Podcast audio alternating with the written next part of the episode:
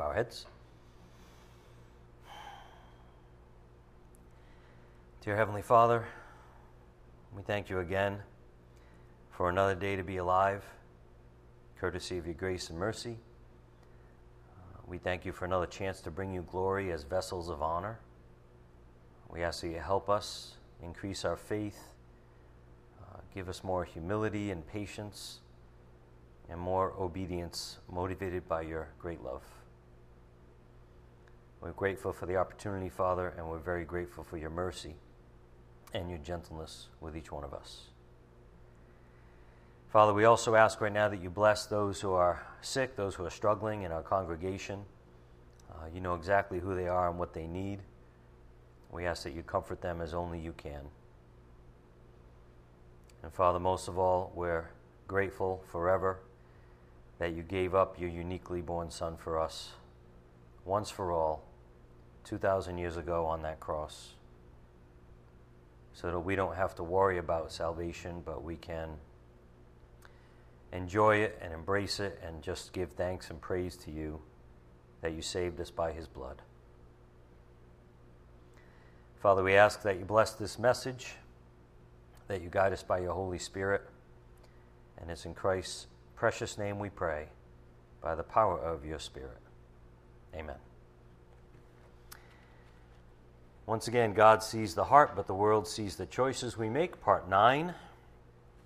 So on Sunday, we had a lot of moving parts, and while I really thought it was great, I loved to just see how the Spirit is orchestrating everything and bringing everything together so beautifully in harmony. At the same time, I was thinking how grateful I am to be able to review a lesson tonight, like Sunday's lesson, because there were a lot of moving parts, and it's we never get it all the first time ever. And it's just a privilege to be able to try to, I don't know, maybe break it down a little more, give you a different perspective. So I look forward to that tonight, see what he does. The Spirit will guide the lesson. And as Pastor mentioned too, the things we've been on lately are really big topics, you know, kind of expansive. So they take some breaking down and some synthesizing, not only in the lessons, but in your own soul, in your own time, in your own heart. And the other thing that hit me as Pastor came back last Thursday from vacation and kind of reviewed the series on mercy, it's fun to watch the Spirit boil things down for us, like to 1 or 2 points in the end of it all. Like Pastor mentioned on Thursday, sometimes we work and we labor through a subject, and it all leads to a simple, effective conclusion for our souls.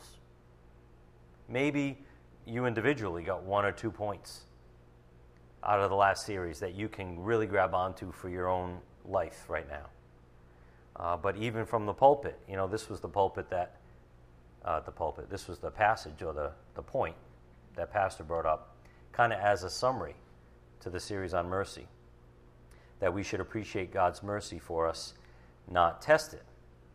So all that labor, like through 5 lessons, for example, on being vessels of mercy, was good, was, you know, I'm sure we get different things out of it, but it takes that labor to get to this point, if that makes any sense. Like in our weakness, in our inability to grasp things right away, he says, let's go through this step by step, take it through it, and then let's come down, let's boil it down at the end. But we had to go through the process. So that's what I get out of it, out of Pastor's comments in particular. Again, on the board, we should appreciate God's mercy for us, not test it. And on Sunday, our old analogy of the push-pull dynamic came up, even fitting for the statement on the board. The good things of God, if we have faith in them, pull us or draw us towards goodness and obedience. So the key phrase there, if we have faith in them.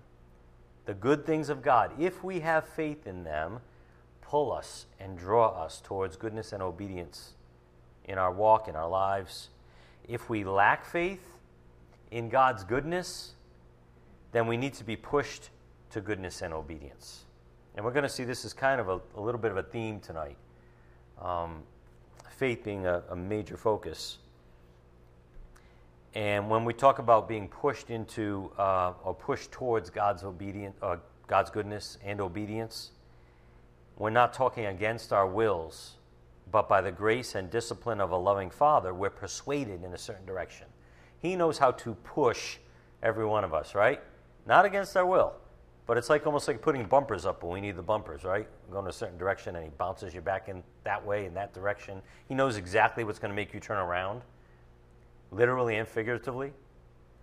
So that's grace, as we know. He's never violating our will. But do we really want to live life that way?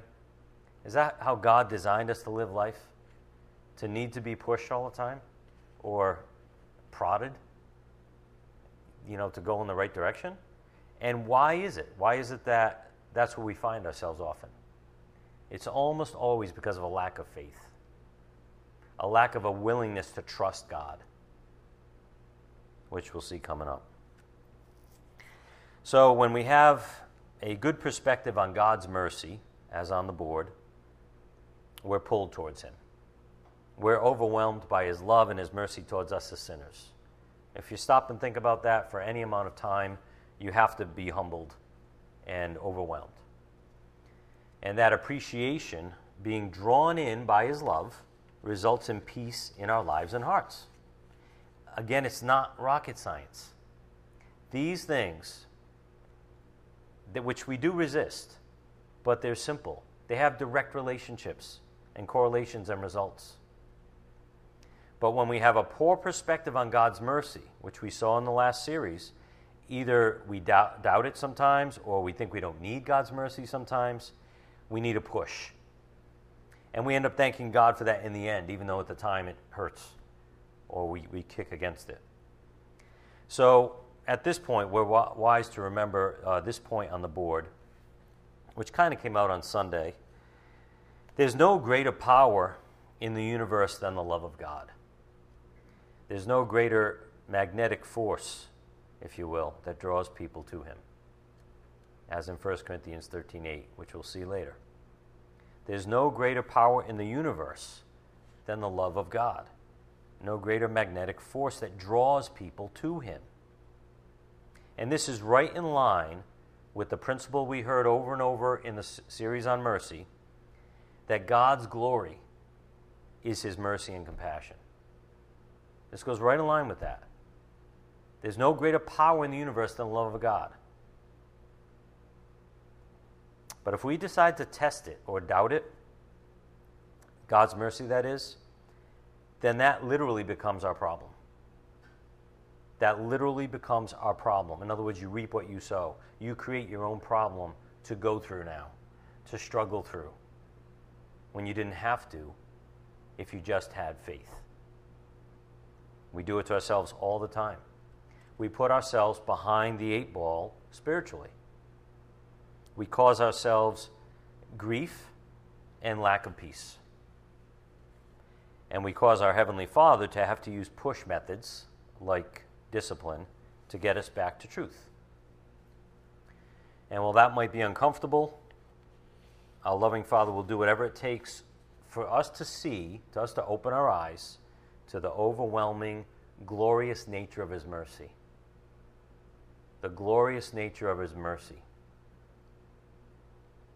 Think of the fact the Bible says God is love. Think of the fact the Bible says God is light. When we get to heaven and we see his light, that blinding light that you can still look at because it's so warm, that's a visual of God's love. He is love, right? And mercy and grace are from his love. So and again, right now we have to do this by faith, but there's an overwhelming, glorious nature of his mercy that he wants us to see. It takes a willingness, though. As came up on Sunday, it's like a struggling teenager who doubts his parents love him and care for him. And he often thinks he knows better, or that his parents' discipline towards him is not out of love. And we've all been there, right? We were all teenagers. I don't know any teenagers that I know personally that didn't go through that feeling while they were going through it. So like him, like the struggling teenager, we often learn the hard way by the push method. But the humble teenager enjoys the security that his parents provide. Even though he doesn't always get his way, he knows wisely that it's for his own good. And there's a certain security, as we know, in discipline, in having boundaries given to us by proper authorities. So he is peace, in other words. The humble teenager is able to enjoy the security his parents give him, regardless of his own wishes being met. He's at peace because he trusts in his parents' love and mercy towards him. I was talking to Christian on Sunday at the picnic, not just any old Christian, but our Christian, you know, Christian Fredericks, whose wife is Lydia, and they have 5 of our beautiful children we get to share in our local church family here. And he was saying to me how he learned so many little lessons from his 5 children about our relationship with God as our Father. And I told him, I'm like jealous. The things he gets to see, he was basically saying on a daily basis, of how, you know, children react or interact with a father, with a parent, and then it immediately correlates to, you know, us and God the Father. But suffice it to say, on the board, this is kind of the point, he was humbled by everything he was learning, you know, through small little lessons.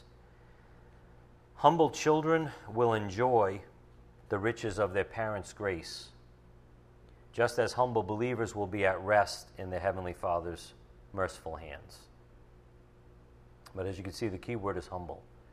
If someone's not willing to accept the authority and operate in them by faith, towards them by faith, in faith, they're not going to enjoy the glorious nature of mercy, whether it be literal children on this earth under their parents' authority or us children under God's authority. Humility, once again, is the key. To what? To resting, to having peace or not having peace. And it's a choice. The other choice that's coming up a lot is to trust or not to trust. And we're talking interactively every day. Do we trust God or not trust Him? And it leads to contentment or lack of contentment, or satisfaction, we might say, in the soul, or lack of satisfaction. We often doubt God or at least question Him, and the fact is that growing up takes time. There's no way around that. You can think you're spiritual as you want to think you are, and then one day God shows you you're not as spiritual as you thought you were, right? We've all been there. One little mosquito comes at us, and we're like, oh, my God. We freak out. We live in fear. When just yesterday we said, I don't fear, I have the love of God. We get a little puffed up. But growing up takes time, and that's okay, and God understands that, and we are going to doubt God. We are going to question God. The thing is what's our habit? What's our lifestyle? And if it is a lifestyle, if doubting God is a lifestyle, we need to repent, and we need to hit the book more, because something's missing. Something's not clicking if that's our lifestyle. That's not what our good Father has for us. And as we'll see, that's just us getting in the way. Instead of trusting in the Lord from a good perspective, we sometimes want God to prove Himself to us again and again. How quickly we forget. How stubborn and faithless can we be, especially when we stop and think about all the times He already came through for us. And that's a vital exercise. Maybe that's one reason God asks us to pray every day. Because if you just stop, I mean, can you think of a couple times when God saved your butt? Or it was even unexplainable how you got out of a situation? Or you deserve something for sure, and you have no idea why you didn't get it. Well, grace and mercy were on your side, and you know when God intervenes, you just know, because it's supernatural, it's beyond explanation. So why do we forget those times, as though they didn't happen? We're so stupid, right? We need reminder after reminder after reminder. Remember, you're nothing more than a vessel of mercy. Don't start thinking more highly of yourself than you ought to think. So the Spirit reminded us on Sunday, it's a waste of God-given time on this earth to be pushed into realizing God's mercy in your life. Just have faith. Trust Him regardless of what sight tells you at times. 2 Corinthians 5:7.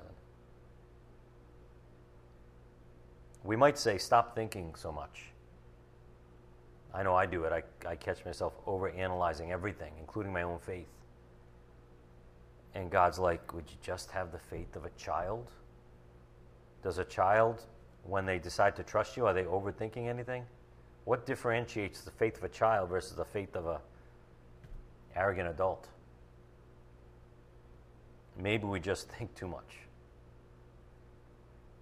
You know God's there. You know God saved you in several situations in the past. So why would you doubt Him now or in the future? Doesn't make sense logically. And we're the ones missing out when we lack faith. Again, the point on the board, it's a waste of God-given time on this earth to be pushed into realizing God's mercy in your life. Just have faith.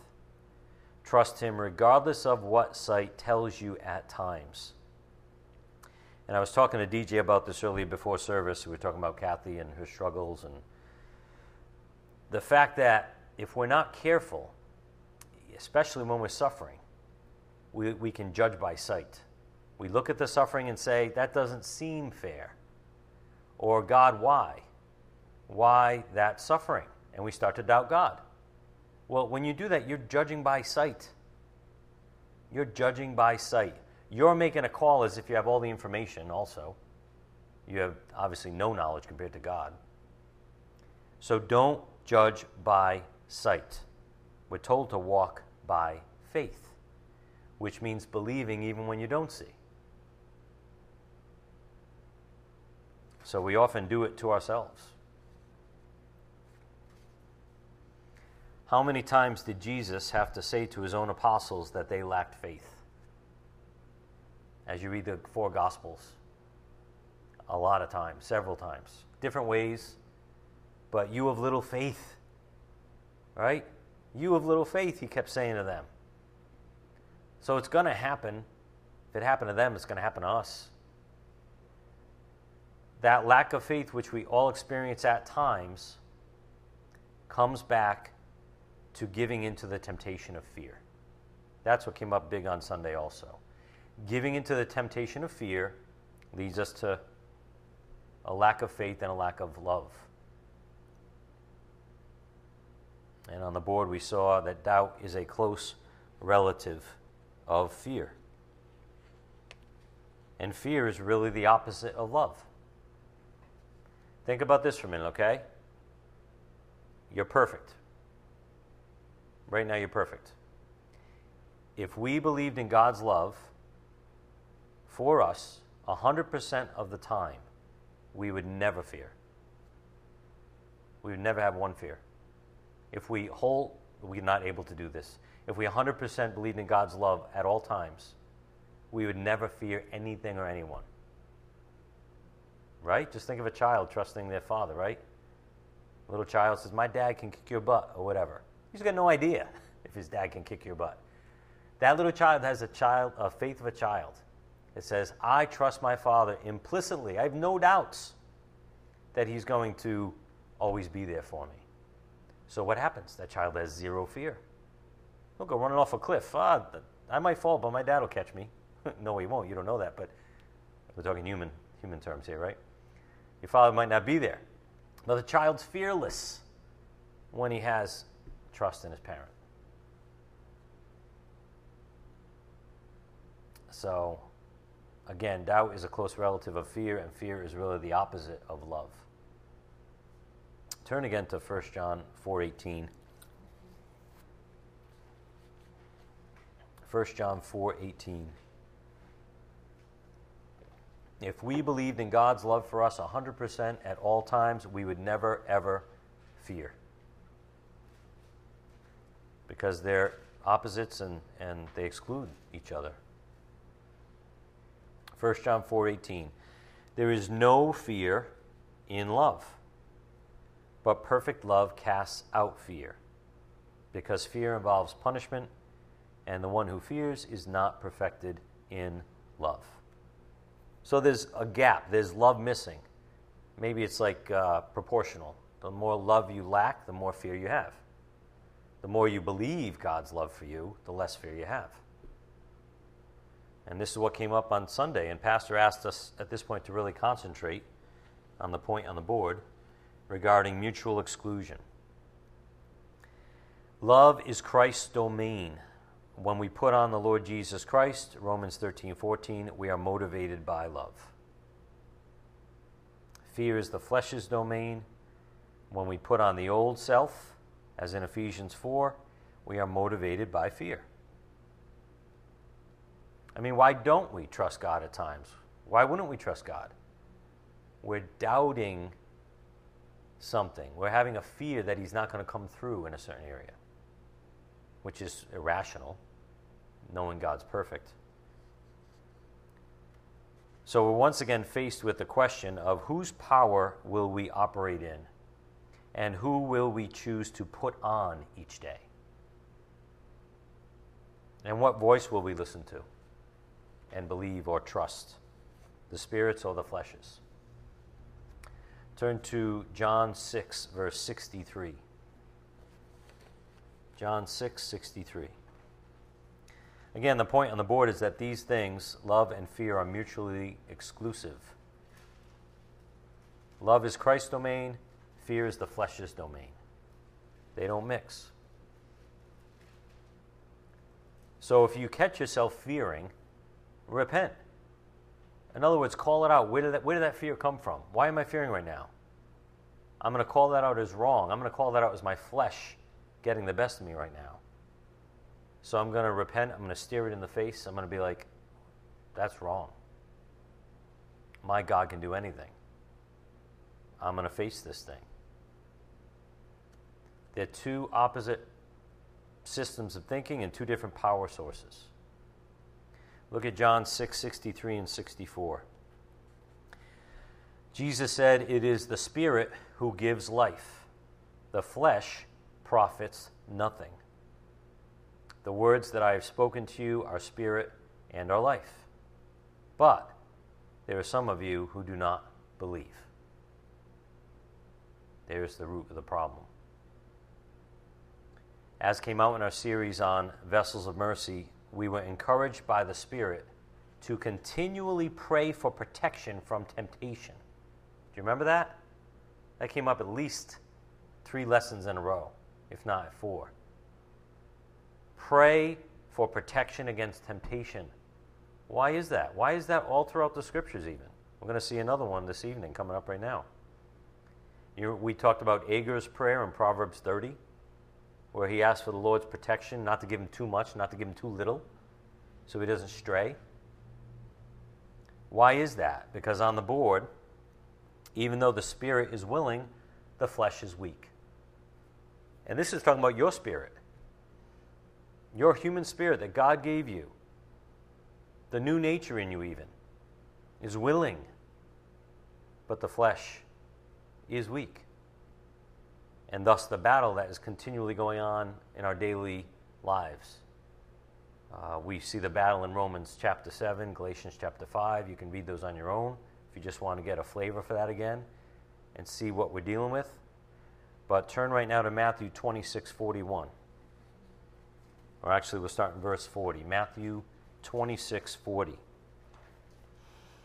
Even though the Spirit is willing, the flesh is weak. And this was the Lord's warning to the apostles. This was the night before His death in the Garden of Gethsemane. And even though he already knew they were going to all run away, he wanted them to, he was training them, even in this hour of his suffering,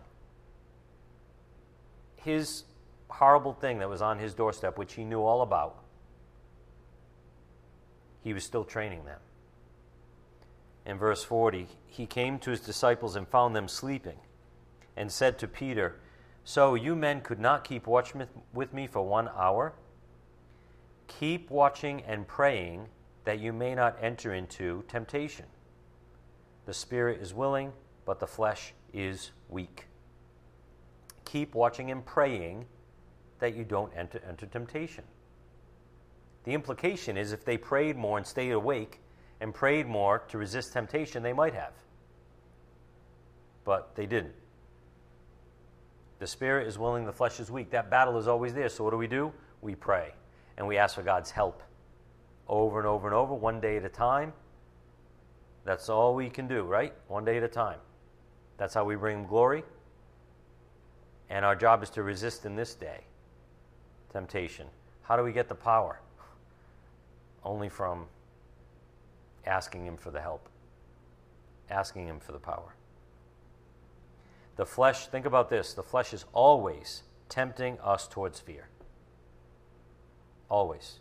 Fear of being rejected, which came up on Sunday and it's coming up again. Fear of being attacked. Fear of losing something. The flesh is always tempting us towards fear instead of trusting God's love for us to take care of things. A repeating principle coming forth lately has been if we're willing to trust God or not. What's our habit of life? Our lifestyle. We all fail, but what's our lifestyle? Jesus is saying, will you believe my Father's goodness and mercy as the Spirit is convicting you even right now? Will you believe my Father's goodness and mercy, or will you believe the whispering lies of the flesh and therefore even suffer for it? I talked about Matthew 6. I mentioned Matthew 6 in the series on the vessels of mercy, right?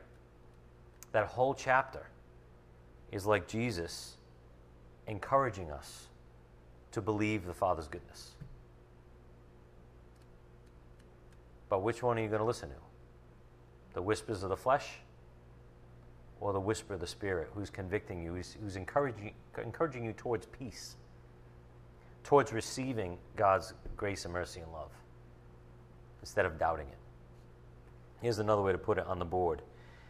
Will you constantly have to be pushed along, bruised and muddied from habitually doubting God? Or will you allow yourself to be pulled by the Spirit of Jesus inside of you? And I hope you know what I mean by that. It's that still small voice. It's that Spirit convicting your conscience of goodness, of God's goodness. Will you allow yourself to be pulled by the Spirit of Jesus inside of you that's testifying to the goodness of your Heavenly Father? And the words "allow yourself" here were put in bold because I think about getting out of the way. See, to trust God, to be pulled by His Spirit, doesn't entail an activity by us. It entails a willingness. It entails us getting out of the way. So God's like pulling us, right? He's like, come on, come on, come on. So in other words, there's nothing stopping us from going along unless we put our foot down in the way. So he's saying, will you just release? Will you let it go? Those doubts maybe certain people put in your head or in your soul from the past, to doubt, to not trust. Will you allow yourself to be pulled by the Spirit of Jesus inside of you that is testifying to the goodness of your Heavenly Father? Or are you going to get bruised your whole life? As Pastor shared on Sunday, love is what pulls us towards righteousness. Fear is what pushes us towards righteousness, if at all. I mean, hopefully it does, but it doesn't always when we choose to go that route. I was thinking about the parable of the talents. In the parable of the talents, the Lord gave one guy 5 talents. The master gave one guy 5 talents, one guy 2, and one guy 1, each according to their ability. And the guy with 5, you know, he earned another 5 for the Lord. The guy with 2 earned another 2 for the Lord. The guy with 1 hid the money in the ground because he feared his master. He wasn't motivated by love like the other 2, who did something with what God gave them. But those who live in fear might see 0 fruit come out of it. So are you going to allow God to pull you? Are you going to accept what His Word says about His love and mercy? Or are you going to doubt the whole way along and be fruitless? God hopes His children choose to draw near by faith and enjoy the riches of His glory. The riches of His glory, of the inheritance in the saints, as in Ephesians 1. He wants us to live in that. And what's God's glory? His mercy and His grace. He wants us to live in that, like to enjoy that, to bask in that. To be like, this is who my Father is. And we don't do it. But that's your Father's hope for you as His child. He's like, will you just come along? Stop putting your foot down or putting your foot against a rock while I'm trying to pull you? Why are you doing that, son? I'm good. And this might be what we call functioning in God's love or abiding in it. And it's very practical. The thing is, it works. If we get out of the way, it works, both in ourselves and then through us, towards others and how we live. Have you forgotten this truth on the board in 1 Corinthians 13:8a? Love never fails. Love never fails. You can't go wrong if you choose to operate in love. You can't go wrong, even if you're rejected, even if you're spit upon. You can't go wrong. It never fails if we choose to function in it, to live our lives by it. So God wants us to be motivated by His goodness, including His love, not by fear. And as we synthesize these principles, each individually, and we decide to make them our own, this also came up on Sunday. And let's just call it, why do we repent? Why do we repent? That's the key question. God would much rather you understand that your sinning is a root cause of pain and therefore an affront to His love. He'd rather you understand that His love wants to protect you from hurting yourself and others, and stop for that reason, not just because He might be forced to stop it for you. This takes examining our motivation, and I was doing it before class as I was reading my notes. I'm like, ooh. I thought of a certain part of my life, and I'm like, you know what? I'm operating out of fear in that part of my life.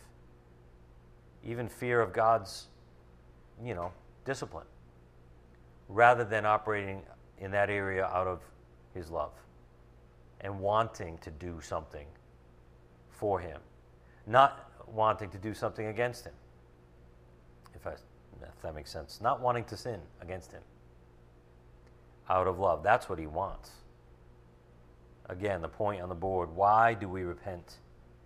God would much rather you understand that your sinning is a root cause of pain and therefore an affront to His love. He'd rather you understand that His love wants to protect you from hurting yourself and others, and stop for that reason, not just because He might be forced to stop it for you. It's back to a parent-child relationship, right? So that's what the Spirit's getting at. Are you willing to stop certain sinful activities out of fear or out of love? The right perspective of love allows us to function in Hebrews 4:16. Turn again to Hebrews 4:16.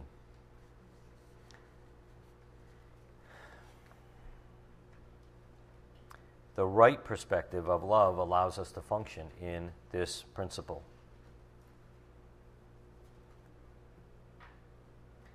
Therefore, let us draw near with confidence to the throne of grace, so that we may receive mercy and find grace to help in time of need. You're not going to do that if you don't believe in God's love for you, if you don't trust the Father's goodness. Let us draw near with confidence to the throne of grace, that we may receive mercy and find grace to help in time of need. We saw this on the board on Sunday with confidence from parousia. It means freedom. And that kind of hit me. It means freedom. Because you're free in Christ, you can be confident towards God. Because Christ's blood paid the full price for our debt, we have the freedom to go to God and be confident about it. And what does that take? Faith that what the Bible says is true about that and about you as a believer in Christ. With confidence means freedom, openness, especially in speech. Boldness, confidence implies proper perspective regarding God's desire for us to freely enjoy access to the one who loves us, who's merciful and gracious to us. Picture a child, unafraid and just running onto and jumping on the lap of their father. God wants us to freely enjoy access to the one who loves us, with that kind of confidence in who he is. But we have to approach him without doubting or fear, as we know from James 1. So we've been asking the Spirit to give us the right perspective on God's mercy. We've also seen when we disengage from our Lord's mercy, we have to fall back on the imperfect abilities, of the flesh to deliver us. We have no choice.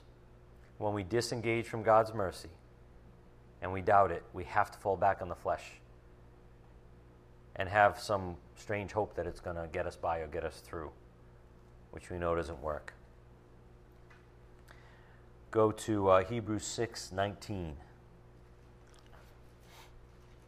Our hope and confidence must be in Christ alone if we're going to have peace. We're not going to have peace if we hope in the flesh. Hebrews 6:19, this hope we have as an anchor of the soul. That implies peace right there, folks. This hope we have is an anchor of the soul. In other words, if you're on the stormy sea in a ship and you have the best anchor possible for your ship and the anchor's down there holding on to the bottom of the ocean floor, you have peace because you know you're not going anywhere. We have the perfect anchor. This hope we have as an anchor of the soul, a hope both sure and steadfast, and one which enters within the veil. What also came up on Sunday is that we like to put our hope in other people. That's what we like to do. That's what the flesh likes to do. We like to worship and idolize people way too much. In other words, we take it too far. So concentrate.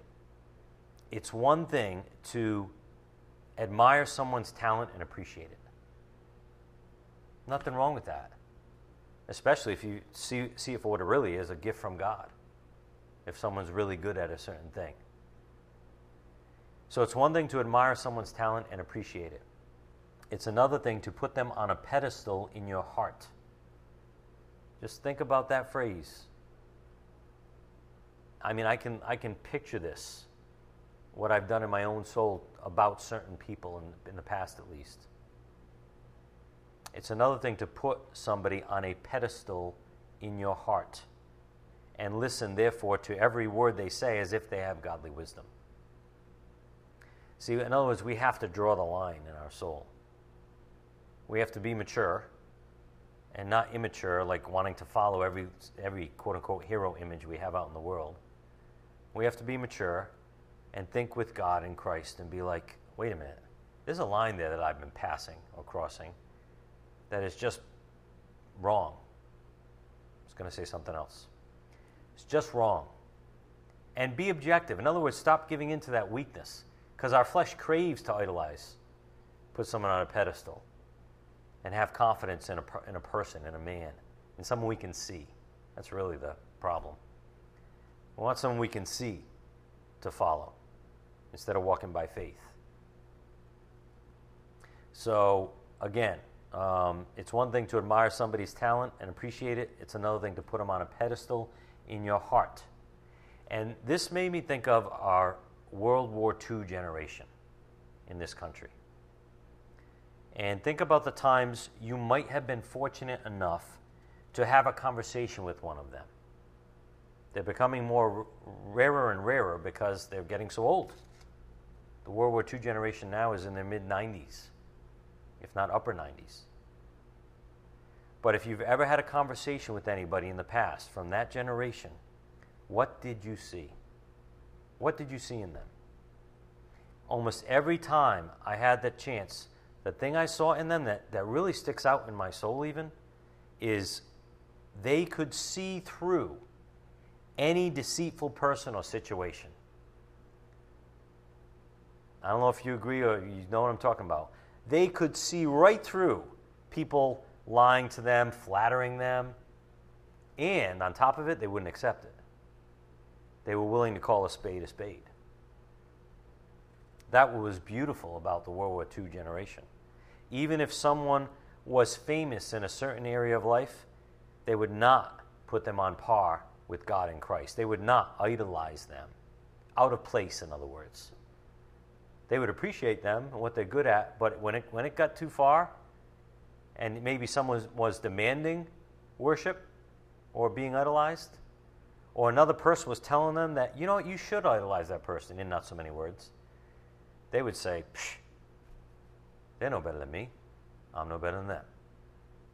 We're nothing without Christ kind of attitude. A lot of them being believers.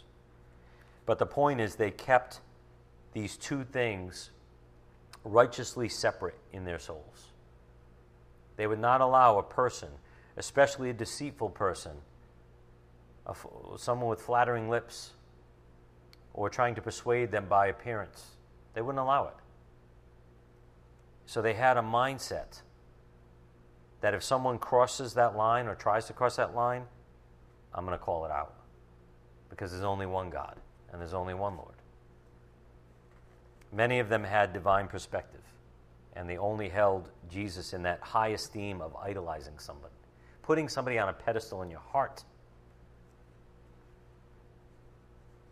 And then what happens then is dangerous. The flesh seeks to worship man's righteous deeds, somebody we can see. You know, I trust God and I want to trust God and I know He's there and I know He loves me and I know Jesus lived, but I haven't seen Him. But that person I can see. I can see what they're doing. I can see their facial expressions. I can see their beauty and their intelligence. Let me follow them. Wasn't this the problem with the Jews in the desert in the Old Testament? I want something I can see and worship. Build me a calf, a golden calf. Which makes no sense whatsoever, right? It doesn't speak. It doesn't, you know, it's not influential. It's not beautiful. Whatever. I need something I can see. That's what the flesh is saying. I fear that God of the universe doesn't love me. So I want an idol that I can see, that I can even touch and hold on to. The flesh is very tricky. And as we've seen, this is disgusting in God's eyes.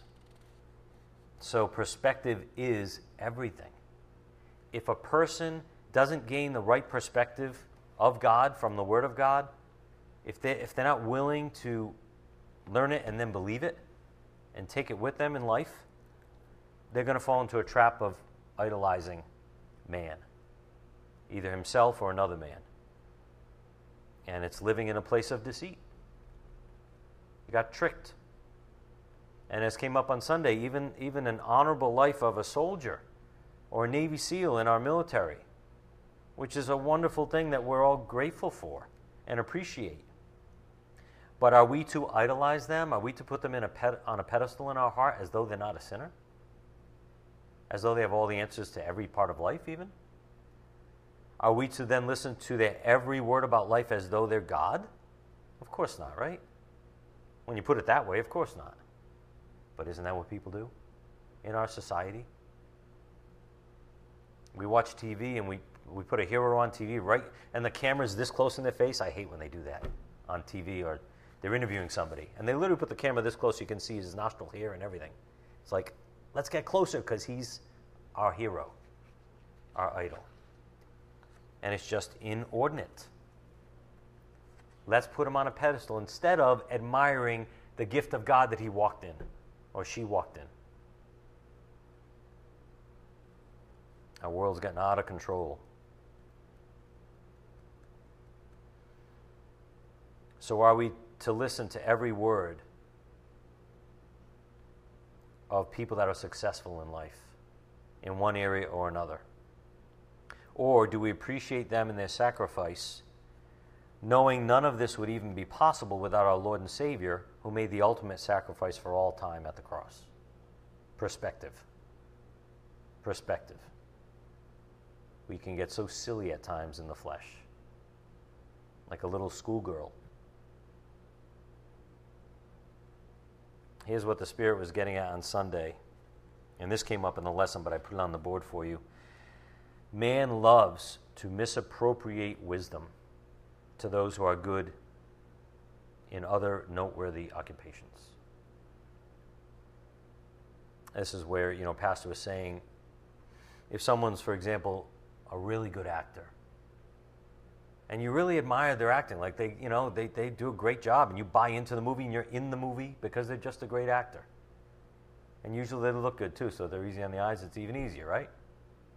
So you follow them in your soul if you're not careful. You follow them. You start to adore them as though that's the real person acting in a certain role. And because they're a good actor, does that give them the wisdom to teach us about life, about how our government should run? Of course not, right? Not when you put it that way. But do people listen to them like hook, line, and sinker? Like whatever they say is gold? Yes. Which makes no sense if they have no training in that area. What's their expertise on politics? What's their wisdom on God or religion? And yet they spout like vomit out of the mouth their opinion without any scripture. And what do people do? I'm going to buy it because you know what? They convince me on the big screen that they're real and that they're a good person and that they're trustworthy. Meanwhile, in their personal life, it's an absolute wreck. And if you knew their personal life, you'd be shocked, right? Or not you, but most people would. We're so silly. But many people do this thing, putting them on a pedestal in their heart, in their soul, and it makes no sense. Why would you trust them because they're good at one thing? Why would you trust everything somebody says because they're good at one thing? You're placing your trust in their words because they're good at something else besides what they're talking about. So what's the root cause of that? The Spirit's always asking us questions, right? What's the root cause of that? Why do people do that? It's because we wrongly place them on a pedestal in our hearts. That's the only reason, because we're idolizing them. It doesn't make logical sense to listen to what an actor says about politics, but we do it because we've wrongly put them in a higher place in our souls, in our hearts, that they don't belong at. And so we look at them with these endearing eyes and trust everything they say. So if that's what you tend to do in your flesh, like if that's your tendency, we all have weaknesses. If that's your tendency, make a decision to not fall into that lie any longer. Call it what it is.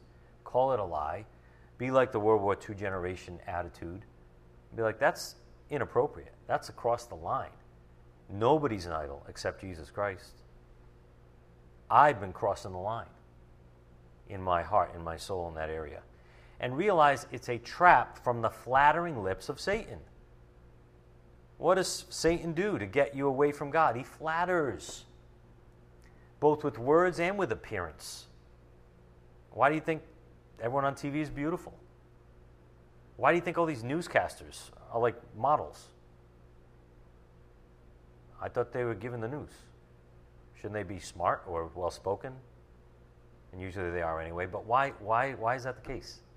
So Satan can flatter us by words and appearance, suck us in to idolizing someone other than the Lord.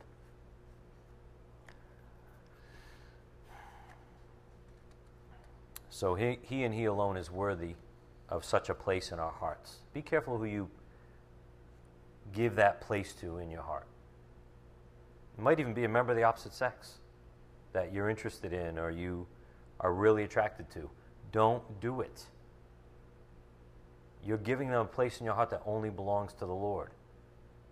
Do you need to fall again flat in your face to realize that you shouldn't have done that? That you improperly idolize someone?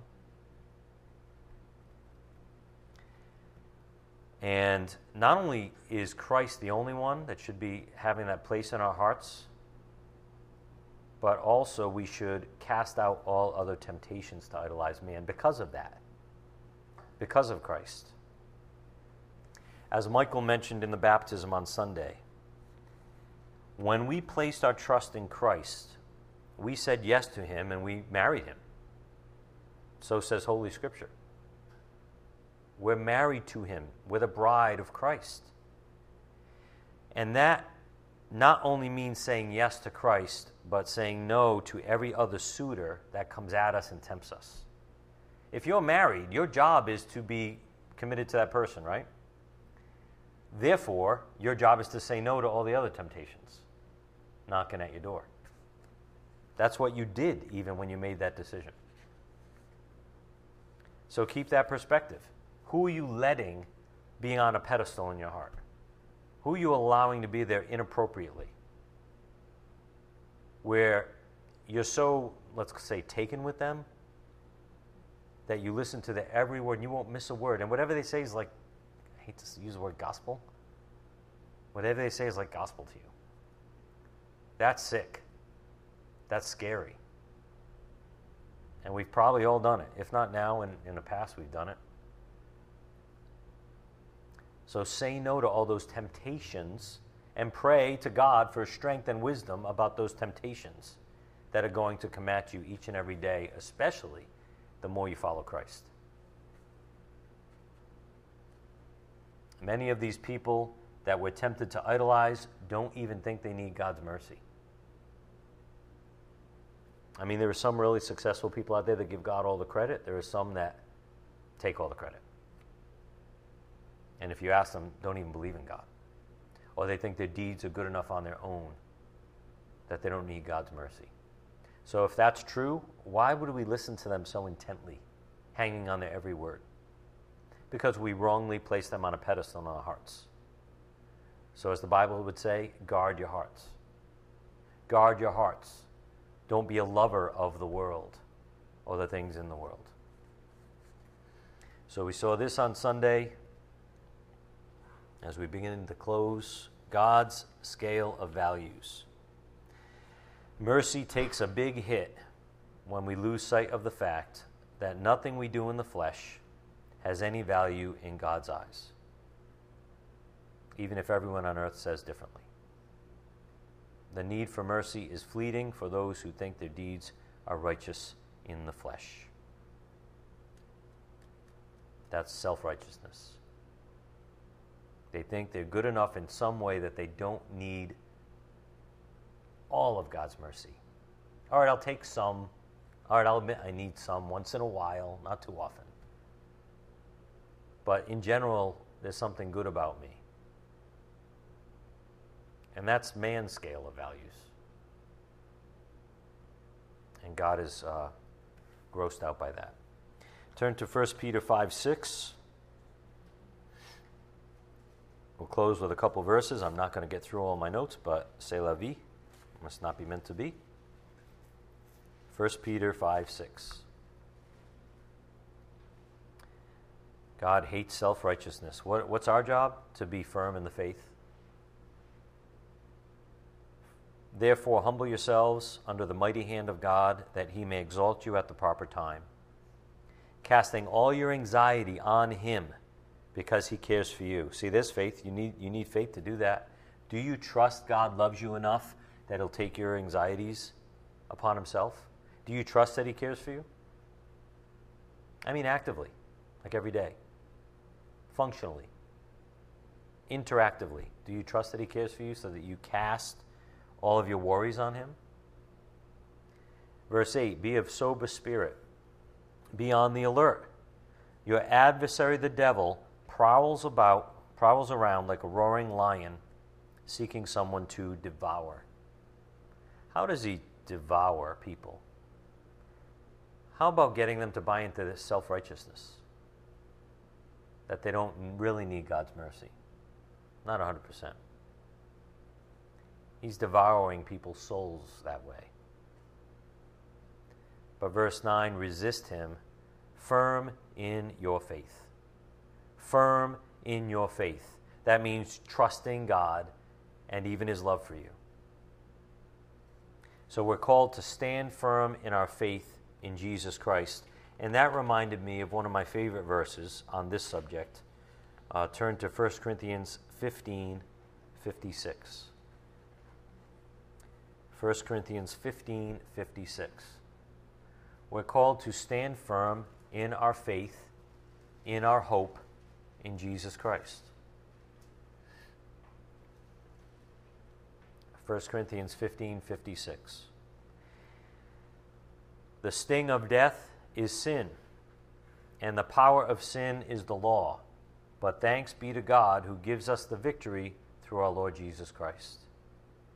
Therefore, my beloved brethren, be steadfast, immovable, always abounding in the work of the Lord, knowing that your toil is not in vain in the Lord.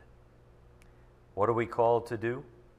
Because of the Lord's victory on the cross, because of the sufficiency of that, we're called to be steadfast and immovable.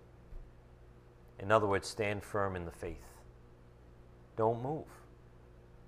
When someone attacks your faith, don't take a step backwards. Don't live in fear. Stand firm in the faith. Stand firm in your faith in God's love for you. Because if you do that, you'll never fear. And if you consider who the Lord is, you won't fear. You'll be steadfast and immovable only because you honestly consider who the Lord is. For example, sorry I missed that slide for you, Deuteronomy 32:4, the rock, his work is perfect, for all his ways are just, a God of faithfulness and without injustice, righteous and upright is he. That's our God. And the idea is that we have someone with such integrity that we can always count on him. That's why Scripture calls the Lord our rock in many Scriptures.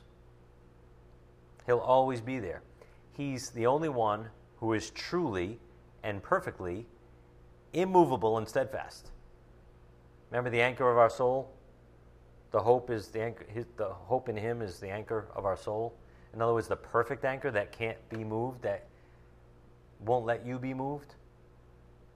So how can we obey 1 Corinthians 15:58? Be steadfast and immovable. It's because we know the one we trust in. He is perfectly steadfast and immovable. Therefore, we stand firm in the faith, knowing who God is in both his justice and his love. So again, on the board, we'll close with this. Will we allow ourselves to be pushed or pulled? What's your lifestyle going to be? You won't be perfect, but what's your lifestyle going to be? This simply depends upon our faith and humility towards the Lord. It's really that simple. It depends on your faith and humility towards the Lord, or lack thereof. Are you going to trust in his love and goodness, or are you going to doubt his love and goodness? That's going to determine the happiness of your life even. and if you need to be pushed or pulled to the final finish line, so to speak. So we'll end on that note, and we'll continue on Thursday. Father, we thank you so much for your word. We thank you for repetition. We thank you for helping us to discern these truths in our souls through your Holy Spirit's work in us. Help us to break these things down and to also personally accept them with the faith of a child. Father, we thank you that you are love, that your glory is your mercy and your compassion. We thank you that that's your most glorious part, so to speak, for us to relish in and have joy in as your children. Father, we ask that you increase our faith and our humility, and help us bring these wonderful, simple truths out to a lost and dying world that needs it so desperately. We ask these things in Christ's precious name, and it's by the power of your Spirit we pray. Amen.